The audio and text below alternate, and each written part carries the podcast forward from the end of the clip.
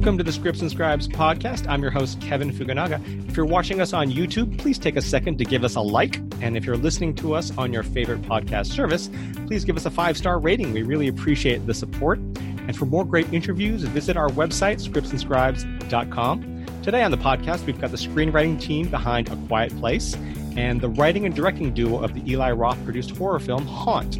They're currently working with Sam Raimi on an as yet to be revealed new project and teaming up with Stephen King on an adaptation of his short story, The Boogeyman. They are Scott Beck and Bryan Woods. Welcome to the podcast, guys.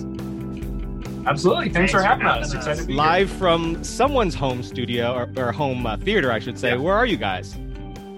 Yeah, yeah, we're in Iowa, um, which is where Bryan and I originally met. You know, a long, long time ago in a galaxy far away when we were about 11 years old. Um, and so Iowa, we, we've always tried to keep a footprint in Iowa, and especially like the last few months, it's uh, a place to get away. We have a home base here, and and able to get outside of uh, LA. You know, for for the moment at least.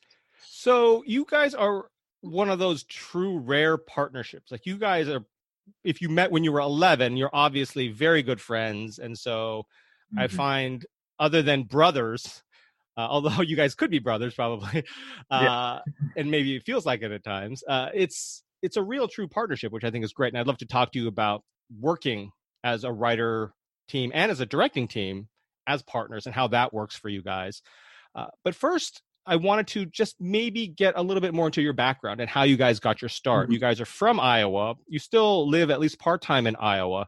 So, how mm-hmm. did you decide, hey, let's become famous screenwriter directors and, and how did that work for you guys and and and who how what was the inception point and what was your inspiration for that well before before scott and i met we were both um, as kids individually making you know little home movies with our with our action figures and our toys and and bothering our other friends to help us out and, and make those movies with us. And so when i met scott it was like oh wow there's there's somebody in this world that actually enjoys doing that too. I no longer have to um, beg my friends. He's actually excited to make movies. And so it just began as something that we loved doing. It was just a lot of fun. And um, and all through middle school and high school we kind of just kept upping the stakes and size of productions. Um, by the time we were in high school, we were making these kind of no budget feature films um, with all of our kind of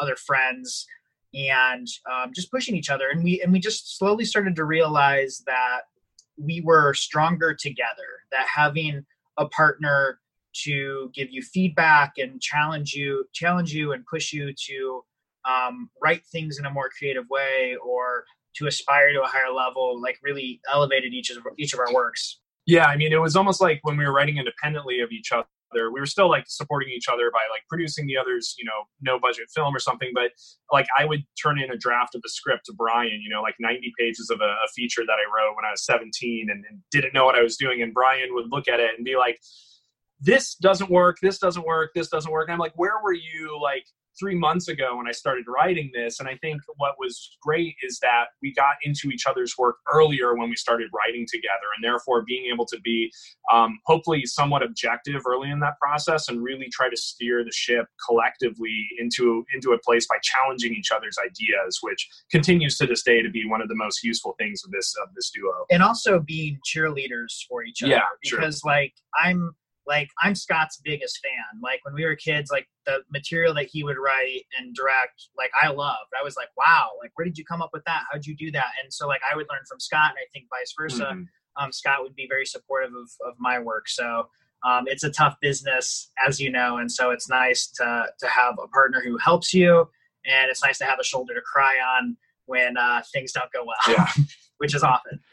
So you're from Iowa. Did you study filmmaking and screenwriting out there or is it something you picked up at school of tarantino by watching a lot of films right. how did you guys learn the process yeah i mean we we came of age you know we were we were teenagers in the in the mid to late 90s and what was great was like the advent of like DVDs and being able to you know listen to commentaries and watch making ofs. Um, like the the Paul Thomas Anderson film Magnolia has a great 90 minute making of that movie that's very raw and it's not like your typical like you know press kit glossy interviews. it shows you the nuts and bolts of filmmaking. So those were the type of um, type of film school elements that we had.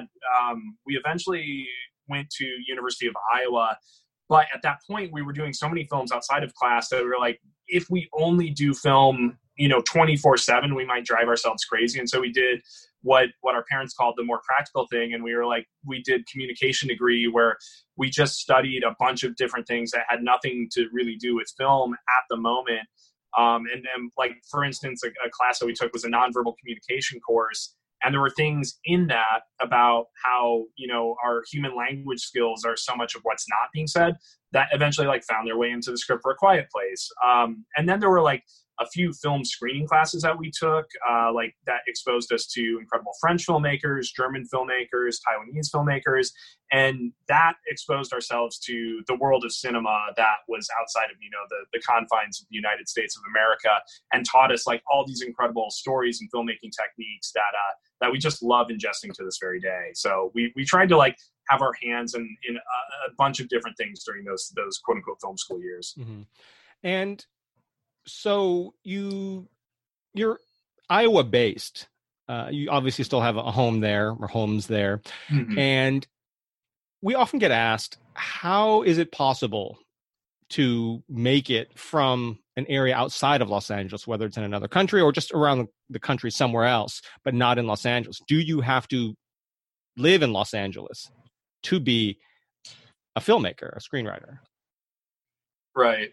It's a complicated answer and, and part of like our journey, like because we we have a presence in Iowa, but we have equal, if not more presence in LA at the same time. Um, like I, I moved out to LA shortly after I was in college. Um, Bryan came out like a few years after that. Once we had like a more professional gig that that was lined up that that could support that, and then we ended up like then also having a place here in Iowa. And I think like there was always that question of like, can we make it from Iowa? And what the opportunities you can afford yourself when you're in a place outside of LA is having the freedom to write for your own backyard and not having to like raise a million dollars to make a movie there. And so, what we absolutely loved about um, living in Iowa and to this day is that it's it's not Hollywood. Like the idea of making films here is exciting from an entire community standpoint. So you can get locations for for cheap or for free. You can get incredible talent um, in the area that that is untapped and has a reality to it. And so it's basically like it's it's a fertile place. Um, no matter if it's Iowa or if it's you know anywhere around the world that's that's not Hollywood or New York you can actually make your own opportunities in a very exciting way. And and that's something that we always try to think about when we're writing scripts even if it's you know a quiet place or, or the next film that we're doing we try to think about how do you make films scalable? So worst case scenario we could come back to iowa and, and film them for a responsible number here and still have the same impact you know creatively that we would if you know paramount pictures makes the movie well, you definitely mentioned sort of the advantages and the things you can do when you're not living in Los Angeles as mm-hmm. uh, as filmmakers. What are sort of the things that living in Los Angeles, the advantages that it provides? Yeah, I mean, LA is is where the business happens, so it's it's a great opportunity to network and meet other people who are not only your peers in the business, but also people who are the gatekeepers to the work.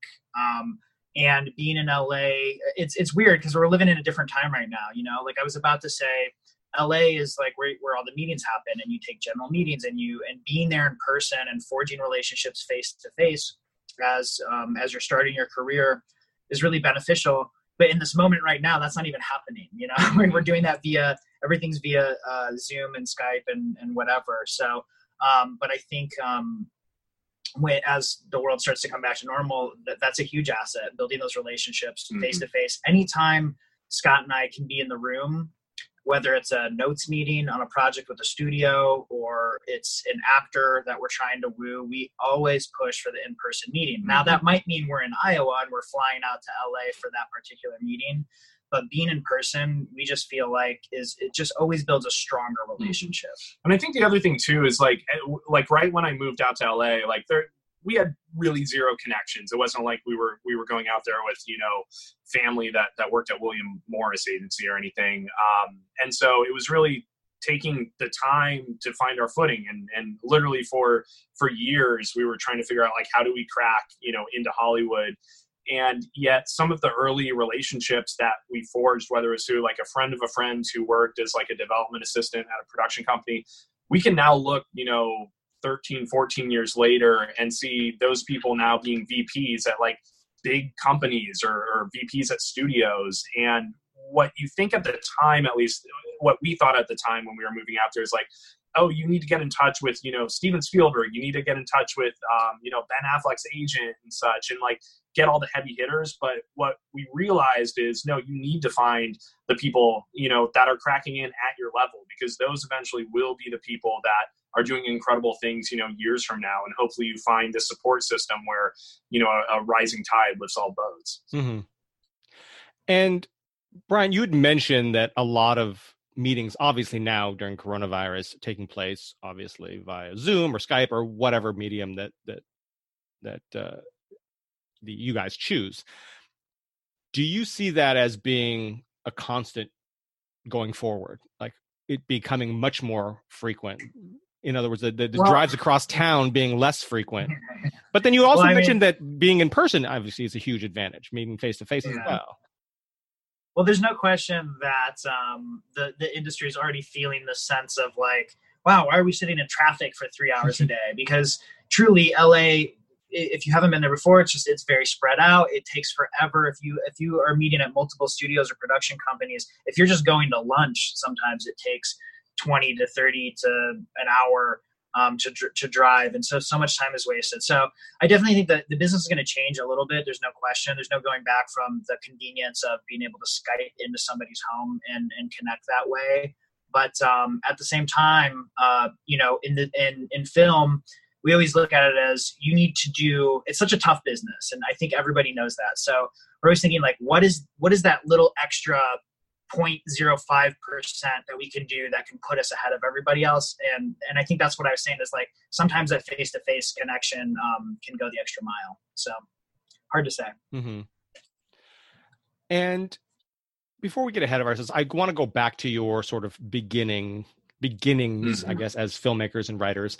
Uh, how many scripts had you guys written uh, before you earned your sort of first paycheck as professional writers um, it was somewhere upwards of like 40, I want to say. Like we never wow. put an exact number on it. We actually like we we did a Twitter post about this recently, and it was kind of like a walk down memory road at sometimes depressing, sometimes aspirational for ourselves to see how many it was. But um, we were, I mean, we we were writing since we were kids, and I think it wasn't until we were late, I don't know, we were we were we were well down the road of writing a lot of bad pages well, by the time we got there. And and one of the things that I, I, I think about when I look at that list is it's a lot. It's a, it's a it's a large volume of scripts, but at no point did it ever feel like we were like, wow, we're working really hard and taking this right, seriously. Yeah. You know, like we we, we procrastinate as much as anybody. Mm-hmm. We have other interests. We're not just sitting there writing scripts. So um, there is time to live life, and yeah. as long as you show up and, and are diligent about doing the pages, you can amass a large amount of uh, uh, scripts as well. I think the other thing too, like looking back at all the scripts, was every single one of those felt like it was going to be the one that like that changed things, and to a certain degree, like it does require that belief in yourself um, and and the passion hopefully. Like you're writing something that hopefully like you you really care about so you do want to see it um, to the to the to the either sweet end or the bitter end of, of whatever that process is. And so that never changed no matter if we were you know 18 years old to like now we always have the hope that this is going to be the the one that that we absolutely love and can get made uh, which obviously is not always the case you, you do not usually have a good batting average in this industry so. Right. No, absolutely. Do you remember what the first script you ever wrote was? Like either individually or together? Yeah. Um, I i I feel like the first one I wrote was like in third grade, so I don't know wow. if you really count that as like a real script. I mean, it was like five pages long. Um, like one of the first features we wrote um, was the script called Visions, which was like this kind of uh, the whole movie builds up to the rug being pulled out from the audience, it's like this twist ending of like it was all a dream. And we were young when we wrote it, so we thought, wow, that's really clever. uh, and I, I, remember we um, we submitted it to um, the Blue Cat screenplay competition when we were very young, and it was like in the early stages of that contest and gordy hoffman who still runs the con- competition to this day like actually called us up and, and gave us feedback over the phone and um, and that always like getting feedback on your work from somebody that wasn't like your parents uh, was really was kind mm-hmm. of really wonderful. So that was one of the one of the early feature scripts we wrote. Well and speaking of feedback coming from iowa not being in los angeles and starting so early especially uh, where did you get feedback from other than your parents and friends and family? Did you get feedback from right. other writers and filmmakers in the community uh, schoolmates? Yeah yeah it was um it was a little bit of everything and figuring out like what what criticism really can be and how you how you ingest that to make it useful. Because obviously like especially when you're young but I, I would say even no matter what age you are like there's always that reaction where you hear somebody's opinion you're like i don't know if that's right. And you have to kind of crack that shell and really figure out how do you improve yourself. And so for instance there was there was a film festival here in iowa the cedar rapids independent film festival where if you if you made a film like you would you would get a judging panel feedback session where it basically was like these three judges that would talk to you about what worked about your film and more importantly what wasn't working about your film. And we loved that and and also from like making films in iowa we developed our um like our our peers that we always go back to whether they're actors we've worked with or other filmmakers or maybe they don't even work in the film industry but they're just they're they're tune movie watchers and they're really smart about their their story sensibilities. And we always go back to those readers first and foremost anytime we have a new project. And it's simply to say is this entertaining is there places where the pacing is off? Is there, are these characters even working? And is it emotionally resonant? And those are the like main things that we really get feedback on early. Mm-hmm. how did you either sell your first spec or get your first writing assignment? What was that process like? Well it was a really long road to get to the first sale. Um, we had our first big kind of opportunity our first professional opportunity was uh, in college we won this uh, filmmaking competition with our work uh, it was called mtv's best film on campus. And we won a development deal with mtv films. And we thought for five seconds we are like we made it. Like yay we did it. And um, very quickly after that we realized like we were in negotiations for a long time. And then mtv films disbanded while we were negotiating what our prize would be and even when we got the prize it wasn't real. They weren't treating it rightly so they weren't treating it like a real development deal. They were treating it more like um, you know a couple young kids won a, a filmmaking competition. And so it wasn't real but we used it to the best of our ability to leverage interest from agents and producers around town. And that got us a little bit of attention but didn't really didn't really knock any major doors down. But people started to learn who we were. And um and i guess i don't know what was the it was um it, we we did a short film. We got frustrated writing specs for for a while, and we were like, let's just make a short film using all the resources we have back in Iowa, like from the relationships we forged. And we went back to Iowa, and we were like, this is we're going to treat this like it's the last film we've ever made. It was this like ten minute short film that was about the last like thirty minutes on on Earth and what this one, or what our hero does basically in the last thirty minutes and once we had that in hand, we were also writing a spec script, this this script called Nightlight. And we were like, ideally, we have this directing sample, and then we have this script, the feature length script that's like ready to go. And through that short film, we we screened that at LA Shorts Festival, and through friends of friends who were connected in the industry at like the development assistant level. It wasn't like they were they were leading agencies or anything. Um, we were able to get attention of a young up and coming manager, um, Ryan Cunningham, who 10 years on we are still signed with to this very day. And he had the belief in in seeing that early short film and, and the spec script that we had that like maybe we can actually get the spec sold. And sure enough like he was able to take it out to a handful of companies um, and it was it was like a low budget horror film. It was in the found footage genre because this was this was like the early 2010s and it was all the usual suspects of where you think found footage films would go and the least likely candidate on there was this production company um, headed by producer Michael London, who did like Sideways and House of Sand and Fog and these incredible character dramas that we were huge fans of, but we were like, that's not the found footage genre. Um, producer but we sat down with him. He he really understood like who the characters were in the script and how this could be a character driven horror piece. And that was the first time we earned a professional paycheck and were able to get that movie up and running for you know a very very low budget. Mm-hmm. And Bryan, you'd mentioned the MTV contest you guys won, and I guess part of that is leads into my question of when did you consider your guys having made it, quote unquote, that maybe being the first time but when did you mm-hmm. really at, at for a, uh, in a serious meaningful way think of yourselves as okay we, we've made it now. We're part of the industry yeah well i mean it's it's hard to say. I don't even know if we still feel that way because like you have like so for example we sold that script nightlight and that probably was the moment like being able to sell that script and tell mm-hmm. our parents we're going to go make a movie and it's you know it's a $2 million budget and it's a real film. That felt real but you know on the flip side of the coin that movie took several years to complete. It came out it got like a 12% on rotten tomatoes. It did nothing to further our directing mm-hmm. career. We went right back into like we went into director jail um, for the first time and had to kind of build ourselves back up. And so I don't know, like, um, I mean, to a certain degree, like, because, um, you know, there, there's been benchmarks in our career where we kind of pontificate on, on that question. And what I've come to realize is when you feel you've made it, it's actually when you're do, just doing the work or like you're showing up at your laptop and you're typing in words because to, to, a certain degree, how I feel today, anytime I'm doing that, is no different than when I was 16 years old or when I was in third grade and I'm writing. It's like the the ideation and the sense of creation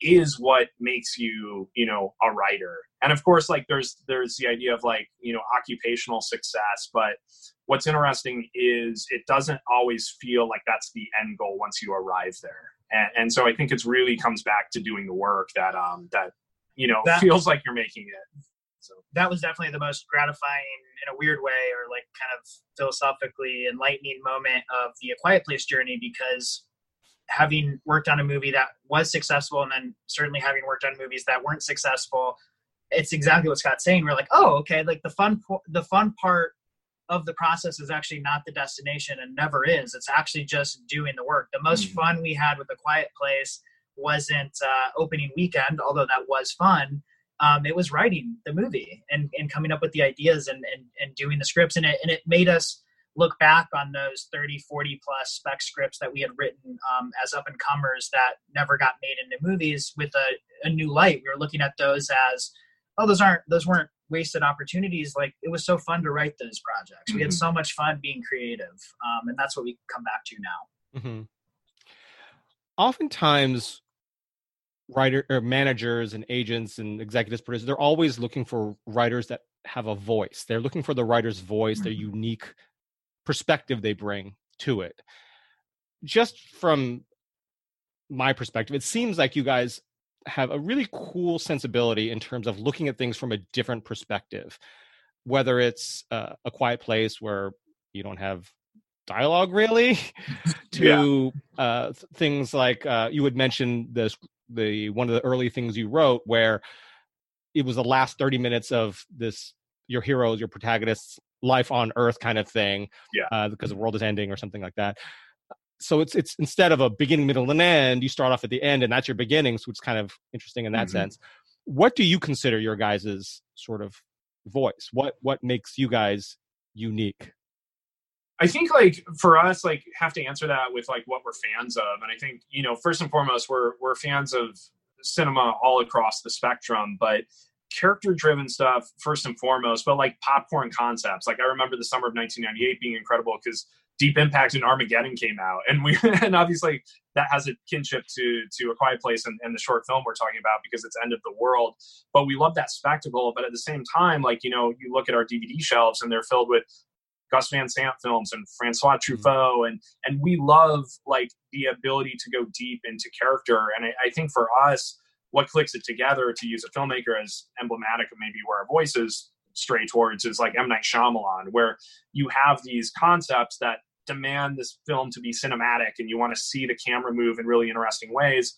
But the storytelling itself is very very layered. Like it's it's not just a story about a ghost it's a story about this broken psychologist and this broken young boy that really need each other in order to find you know themselves at, at the end of the story and that you can peel back these the, the layers and the veneers and find these incredible thematic resonance um, behind it. And so i think for us that's kind of how we approach um, how we approach writing a script. We try to figure out what's the idea that makes us excited to go to the theater and see this as audience members, but then how do you give the, the story you know substance and sustenance in order to to let the audience see it to the final final moment and also what makes the story a movie like that's another mm-hmm. thing we, we've, we've been asking ourselves for years and years which is like why is this a movie not a novel why is this a movie right. and um, not a video game and and it's and it started to filter into i guess our voice as writers on the page where we've gotten more and more visual with the text and more and more precious with um, formatting and how we're using words on the page in order to communicate what we see as a immensely visual story. So we're always like mining what is the visual elements of the story why is it a movie and then how do we express that on the page.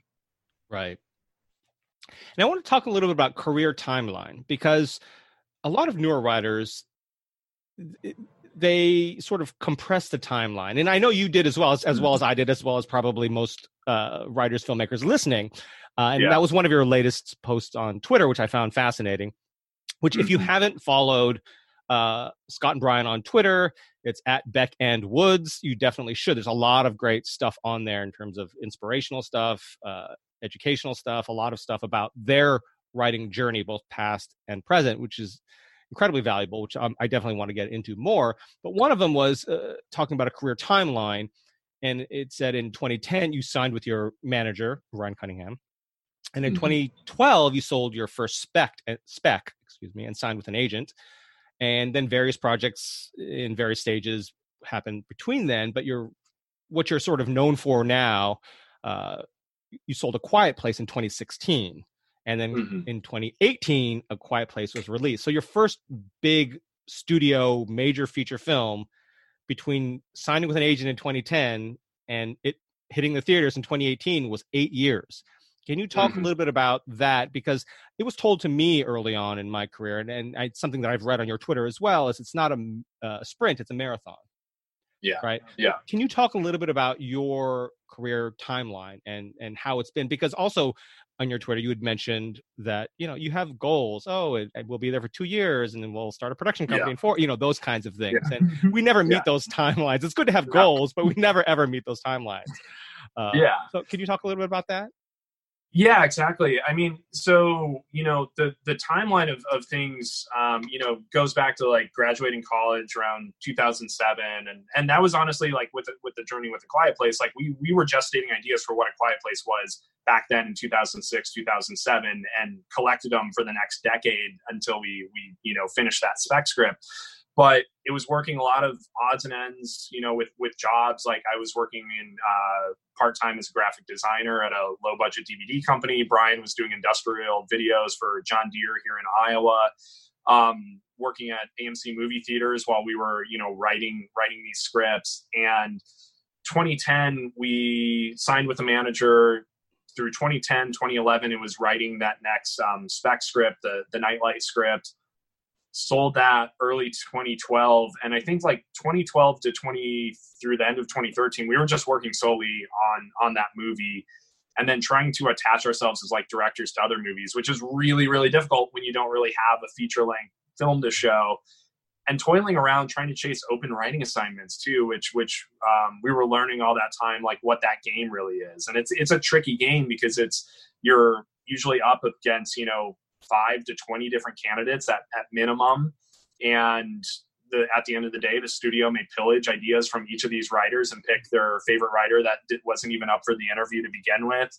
Um, and I think Bryan and I grew frustrated by that process around like 2014, and we were working on another spec that did didn't sell at the time and 2015 was where we were like we're just hitting our heads against the wall. Like we're barely making ends meet maxing out credit cards we and, would attach ourselves to as an example we'd attach ourselves to direct um, a studio film which took months of us fighting for that job and putting together presentations and then they finally give you the job and then you spend a year developing the script with the writer and getting it to a place where everybody's happy and then the studio's like all right let's try to cast it and then you go to chris pratt and chris pratt doesn't want to do it and then the studio's like that's it we tried mm-hmm. sorry and we're just you know and you, you find yourself um, with this collection of, of stuff that weren't even at t- sometimes not even scripts just mm-hmm. ideas mm-hmm. or thoughts or a vision in your head of something you wanted to do and, and it was frustrating yeah. and so and then that's when that was at that moment that we were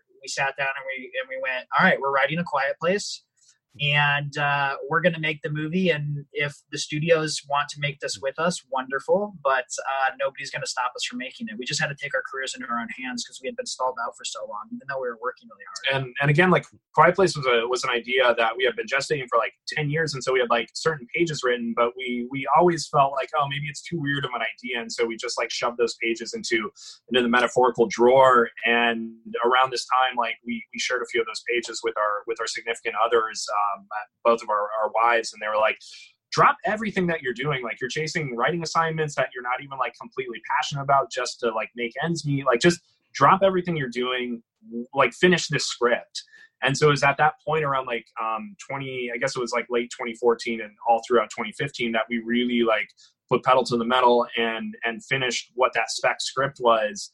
And um, we took it out to uh, a, a production company, um, Platinum Dunes, Michael Bay's company, and immediate, immediately from there they they came on board, and then that went into Paramount Pictures, and everything kind of you know went zero to sixty at that point. But again, it was like built on these years and years in advance of trying to like fit all the puzzle pieces together, but not not really knowing where what the final picture was going to be.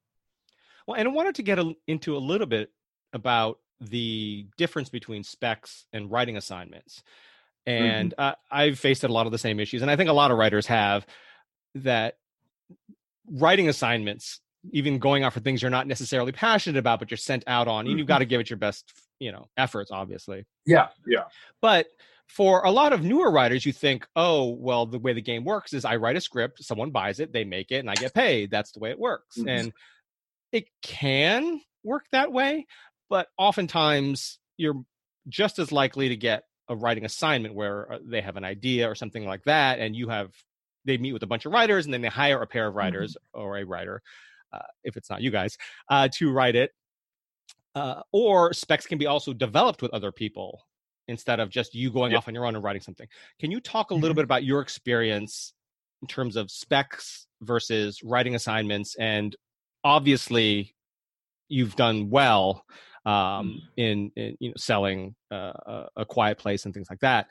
But can you talk a little bit about your experience with both and what you liked and disliked about those those experiences?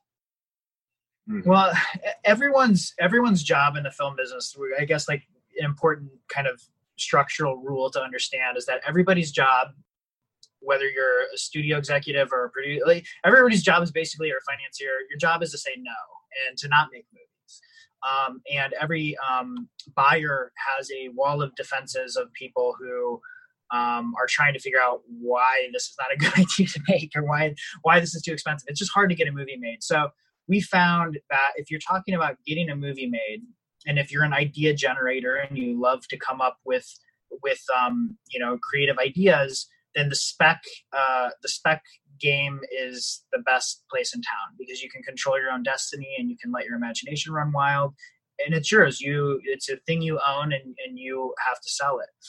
Um, but you know a lot of people love you know working on other things adaptations or um, or franchises and and and that's that's a world all unto itself. It's very competitive. You're up against a lot of people. Oftentimes you're up against people who are much further along in their careers than you are. Mm-hmm and that can be really frustrating you know spending a lot of time working on something. And the, the, the problem too with assignments or or um, projects like that or even pitching to a certain extent is those require a lot of work to get the job and that work does not involve writing. And for scott and i we love writing. That's that's our native language. It's hard for us to speak in pitch form. It's not native to who we are. We speak in script language. That's we like writing scripts. So so for us, um, it, it's always been about the spec. Yeah, and I think like part of our frustrations, there was like an experience where there was an idea we were pitched by a producer that was like, this is a guaranteed like sale. All you have to do is like write the treatment, and this was before we were in in the guild and necessarily knew better. And we worked on this treatment for literally a year and a half. It wasn't the only thing we were working on during that time, but it was like one of like three or four major things that that we cleared our plate for. And it just kept developing and developing and going down these these blind alleys that felt like they they weren't making the project better. And we were getting further and further away from that quote unquote like guaranteed sale. And by the end of that like year and a half process like bryan and i had to just say like we've given this our our all but we just we don't feel that passion anymore. We feel like it's kind of been burned out of us and we have to move on from this. And again i think that was about the time where we're like let's just go back to the spec game because what what you can do in the spec game is as bryan is kind of touching upon is you're protecting all the ideas until the time is right that they coalesce. And i feel like sometimes in the open writing assignment game whether you're doing an adaptation or treatment there's so many opinions that can dilute the the material too early before it really the material has a time to really say what it needs to be or what what it is. Um, so that's that's partly where our frustrations have grown out of the writing assignment. But at the same time, like we we have been hired to do adaptations before for like TV pilots, which is which is kind of fun to a certain degree because you're you're already given certain material that that you can you know look at and figure out how do you weave this into a cinematic story. Um, but but again, like it's it's a it's kind of a numbers game. Like you can you can do these assignments all you want, but only you know a small percentage ever get get made. Right. And as a writing and directing partnership, we hear all the time that that writing partnerships can be challenging. Um, how do you guys do it? Both, I guess, as writers and directors, whether it's division of labor like does one of you write one scene and the other write the next or do you collaborate on everything? And directing i've heard like the hughes brothers one is behind the camera and one works with actors. How do you guys handle the division of labor on both writing and directing? Well we do we do everything together so there's not really a stark division of labor so we just get paid half as much as most people. But so we do everything from beginning to end but it's a really fun process. So like writing as an example I'll walk you through a writing process with a script. Um, we'll sit in a room together and we'll toss ideas around, or we'll have an idea from four years ago that keeps coming back up into conversation and we keep noodling on, and we kind of do a lot of um, idea ideation in the same room, throwing up ideas on a marker board. Oh, what about this? And then we have, we'll have like a Google document for each project we have, and we'll just throw up ideas onto the workspace, um, collect ideas, and then when it comes time to script writing, one of us it's a different person every time but one of us will take 10 pages and start. So let's say scott takes the first 10 pages of the new project and he writes them and then he'll send those to me and i'll read them, react to them, we'll have a conversation, and then I'll rewrite those 10 pages and add another 10 pages. And then he'll rewrite my 10 pages and add another 10. We just kind of go like that. So by the time we finish a draft, it really feels polished. It feels like um, like like our manager's always joking that like our first drafts always feel like draft number 15 because we've just ironed over it so many different times. And directing is oddly similar, which is Scott and I storyboard every single shot together, and um, and and same kind of thing. Like somebody will take two pages over here, somebody take two pages over there. Lots of drawing, lots of conversations, lots of challenging each other to do it better or different, or what about this? What about that? Lots of perspective, um, no preciousness because it never feels like um, your work when somebody else is collaborating with you. It feels like their work, so you can be honest with each other, and it's really wonderful. And then on set, we we actually we have an umbilical cord between the two of us. We talk to the actors together, we talk to the crew together. Um, it's fun. It's a fun process. I, I, I would uh, urge everybody to find a, a, writing directing partner. It, makes it so much better mm-hmm. if you can find somebody that you trust. And writing and directing are different sort of skill sets, one being very sort of isolated, although in a partnership, I guess it's a little bit mm-hmm. different. and the other being incredibly social and necessary, where everyone comes to you for answers and questions, and and it's very yeah. collaborative. What sort of skill sets do you think that you have apply to each that sort of mm-hmm do you have different in other words do you have different strengths as you know scott versus bryan or bryan versus scott on Right. different things that sort of elevate the other Right. I I don't know necessarily that we do. Although I would say if like one of us died tomorrow, we'd probably be lost without the other. So it's it's a weird mix because I feel like we've we've grown up with the same sensibilities, like we've grown up with the same things that that we love or the same instincts. And so to a certain degree, I think we we try to bring together. There's certainly an overlap of our of our own ideas, but always like Bryan might pick, you know, something to add, you know, in a scene, just a visual flourish that I'm not thinking about, and vice versa. And it just like it adds layers upon it.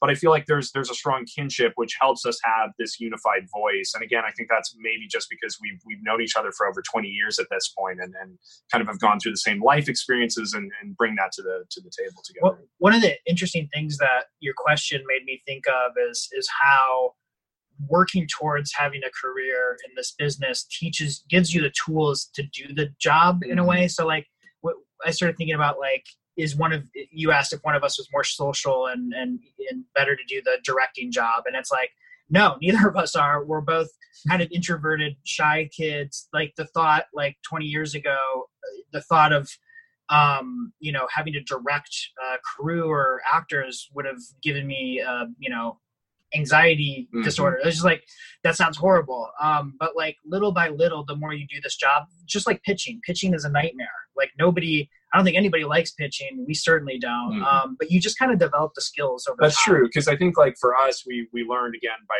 by what Bryan's saying by doing. Where in the writing phase, like you can put your on, on your ideation hat, and like the the world is literally open to you in terms of what you put on the page. But when you're directing, it's you have to put on your pragmatic hats, and you have to figure out like how do I actually do this, and how do I do this if I only have like eight hours uh, of a day to basically knock out what should be 12 hours of a film shoot and all of a sudden you have to completely you know change your your approach. And so i think for us it's been healthy to just try and do the work even if it's on a no budget film with with the script that's only 10 pages long.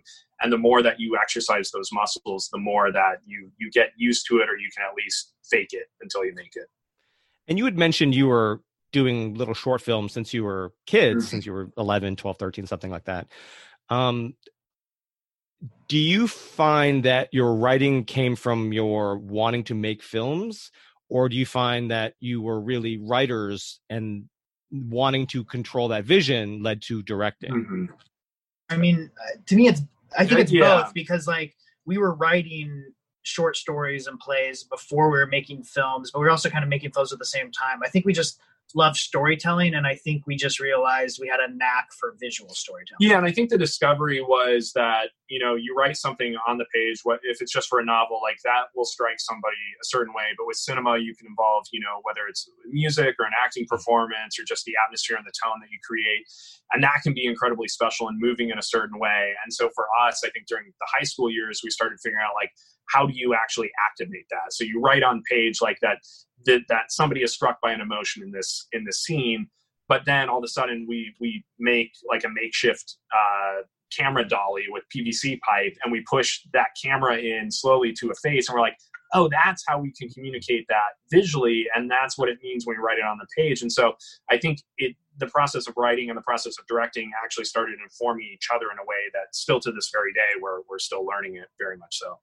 Well as both students of the craft in terms of screenwriting and filmmaking but also Mhm. as veteran screenwriters and filmmakers having done both on a professional level what are some of the things that screenwriters out there who may want to direct in the future what are some of the things that they should know and vice Mhm. versa what are some of the things that maybe young filmmakers out there who want to take a stab at screenwriting should know Well, I think on a very basic level, like if, if you're a writer and you have aspirations to to be a filmmaker or just bring it to life in some way, it's um the best way that that at least our experience has taught us is write for your own backyard. Meaning, like you know, use Quiet Place for an example. We knew we had a friend's farm like nearby in Iowa that we'd have full access to. It'd have a corn silo for like the scary set piece. It would have the farmhouse. It'd have the shed for for um, where they where they hide out, and it had all those those beats that we would need to fulfill the story from an exciting place, but also an emotional place. and we knew you know if we produce this for a little amount of money we didn't necessarily need to see the monster the whole time so it'd be more about the sound design and hide the monster in the in the shadows and so for us we were like we can hopefully make a very exciting film but make it for you know all these resources that we have our at our disposal. So i think the key is like figure out like what bryan was saying like what makes a story cinematic because i think that inherently will draw people in to see what what you're writing but also figure out how do you do that with the resources that you have at your disposal? Because obviously there's you know the history of this like um, paranormal activity was not you know multi-million dollar film and that found an audience um, and and safety not guaranteed like colin trevorrow like that was just a clever idea done with a very specific tone incredible actors. And there's there's many examples of how you can kind of break in by just doing something that's at your fingertips. Yeah and i think to supplement that, and this is pretty obvious, probably goes without saying, but um, being able to study the work that you admire, mm-hmm. whether that's reading screenplays of your favorite movies, reading and reading them, and trying to understand how they achieved the tone or the goal or the emotion that they made you feel when you watched the movie, and then watching the movies and studying the movies shot by shot. And it's great because if you love film um, or television like we do, uh, studying is simply just watching your favorite movies mm-hmm. over and over again and discovering new work and, and, thinking about it. So, so really studying for us is just a fun day at the movies. Right, literally. Literally. Um, we have a couple listener questions I wanted to run by you. Um, oh. The first is from P. Buthorn, and he asked, "I'm interested in knowing their involvement in the sequel to A Quiet Place. Uh, if they weren't involved, how did they handle it?" Yeah, yeah. So the sequel um, was an interesting story, and, and, the inception of that was um, going back to like opening weekend for for a Quiet Place, like back to two years ago now. And the studio announced the sequel, I think, before John or ourselves really had a moment to process what was going on with the first one. And we're like, oh, that's crazy! Like, there's going to be sequel. Um, and one of the things like that Bryan and I did in the inception of writing a quiet place was it was kind of a reaction to just wanting to put something out there in the universe that wasn't necessarily a franchise it wasn't you know a superhero movie and it was just hopefully something slightly different um, for audiences.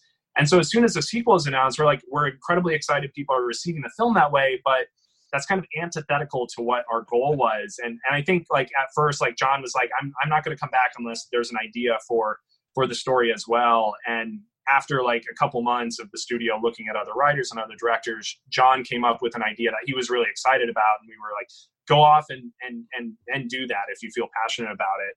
For us, it was like returning to the well though of original ideas. And so, for instance, we went off. We were working on a few different things. Um, the the thing we were like most excited about and most passionate about is something we can't really talk that much about, but we literally found a pocket to write it in in the last like nine months and set it up to write and direct and produce at Sony with uh, one of our heroes, Sam Raimi, producing. Um, so that'll be the next project, and we feel like that's the, the the next in line in terms of like the passion that we had for A Quiet Place. So the sequel, we're we're incredibly excited again that there's um, you know an appetite in audiences for that, and excited for the world to see it. But but for us, we we just wanted to kind of follow this this different pursuit. Mm-hmm.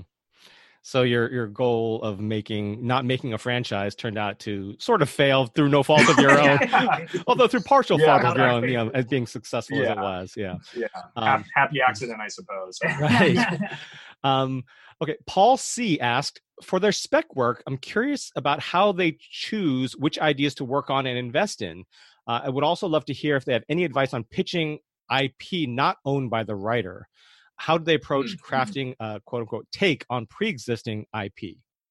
Mm-hmm. Well, so that's a great question. So the first question, um, how do we pick an idea? So the ideas, we're constantly writing ideas down. We both have um, physical journals. We have our digital phone note things on our Apple phones, and we have uh, Google workspaces on our uh, computers. And we're always writing down ideas, ideas, ideas, ideas. And over time, the good ideas announce themselves. Over time, most of those ideas fall away, and you realize, oh, that was fun in the moment, but it actually doesn't have legs, or it doesn't have a thematic undercurrent that we're interested in, or it doesn't have a compelling character at the center of it. So we decide what we're basing our next spec on every time we go to write a next spec is it's always that idea that's stuck around that we're just so excited about we keep talking about, we keep telling each other, we encourage each other, we come up with new scenes. That's always the idea that mm-hmm. makes it. And then the the question about IP, I guess like there's there's a couple of things just just to address. It's like there's obviously and we've been in this boat too like early in our career where you want to write like a sequel or like a, a ancillary like spin-off to your favorite thing without having the rights which which on one hand like that can be fun and that can be exciting but if you don't have the rights secured that could also be a year of your life that's flushed down the tubes when all of a sudden they've, they've hired Aaron Sorkin to write, you know, the, the next, you know, the thing movie or something. And, um, what we've done in those situations usually is like we think about what's the exciting kernel of that idea that could be the next in the franchise and how do we make that our own how do we make that original so like a perfect example in cinema history would be like George Lucas wanting to do Flash Gordon, but not getting the rights, so he had to write Star Wars. And then there's uh, Steven Spielberg who wanted to do James Bond, but he went off and, and did Indiana Jones and like created these incredible films that wouldn't otherwise exist um, if if they were looking at IP. But I think like if you do end up getting the rights or get the okay for it, like what we personally think about if the few times that we've thought about IP is like how do you make this you know somewhat of the same but incredibly different? Meaning the same where it's an entry point for the fans of what that is that they're satiated by that but you give them something unexpected. Because i think that's what the what our favorite movies are is where you go into a movie and what you get out of that is totally out of left field and it takes you to new exciting places so that it doesn't just feel like it's retreading you know the, the same same footing that the the prior incarnations whether it's a remake or a sequel would would have done right and lastly, if you could tell young writers out there, newer writers out there, uh, I guess emerging writers out there is what they're, the, the term is nowadays, mm-hmm. um, one thing to make their journey as a writer easier, what would it be? Mm-hmm. Um, the first thing that comes to my my mind is don't be too hard on yourself because it's a very challenging business. Being a writer is challenging. You, you, you kind of by nature of creating something out of thin air, you have to be a little hard on yourself, and it, and it can be taxing. Um, but uh, I think it's important to remember to have fun mm-hmm. and not uh, compare yourself to your hero- heroes who might have um, broken in or, or done something amazing earlier in their careers. Yeah, and I think the other thing that that we try to remind ourselves of, and I think would be important early, is like just be be personal on the page. And that doesn't mean you need to write your own autobiography or make it apparent that all of you know the the issues of like the characters or the themes are, are something that are obviously tied to your life. But i think the more that you ingest your own um, you know psychoses into the, into the characters the more that that the readers or executives or the end goal the audience is going to relate to it in a very meaningful and personal way. And I think that's what's unique about film in general is that when you see movies that are incredibly moving, it's because they're actually speaking to uh, what what you know you might be going through in a, in a very personal way versus it just feeling like going through the motions of what a movie should be. The audience always knows the truth when they mm-hmm. hear it, and they always know when something's just a copy of a copy of a copy mm-hmm. that they've seen before. So I think Scott's right on. Find the truth and find what's personal. Mm-hmm. Um, and you guys can stick around for a few minutes to chat on the unscripted yeah. after show on Patreon. Great. Um, yeah. So be sure to follow Scott and Bryan on Twitter, their joint account. So you guys are true partners in every sense of the word. Yeah. uh, yeah. It's at Beck and Woods. Um, and if you're listening to this podcast on a streaming service, please give us some stars or a nice review. And if you're watching on YouTube, please hit that like button. We do really do appreciate it. So thank you guys for joining us today. It's been a pleasure. Thank pleasure you so much, Kevin. Thank you. And uh, thank you guys all for watching and listening, and or listening, I suppose. Uh, and we'll catch you next time.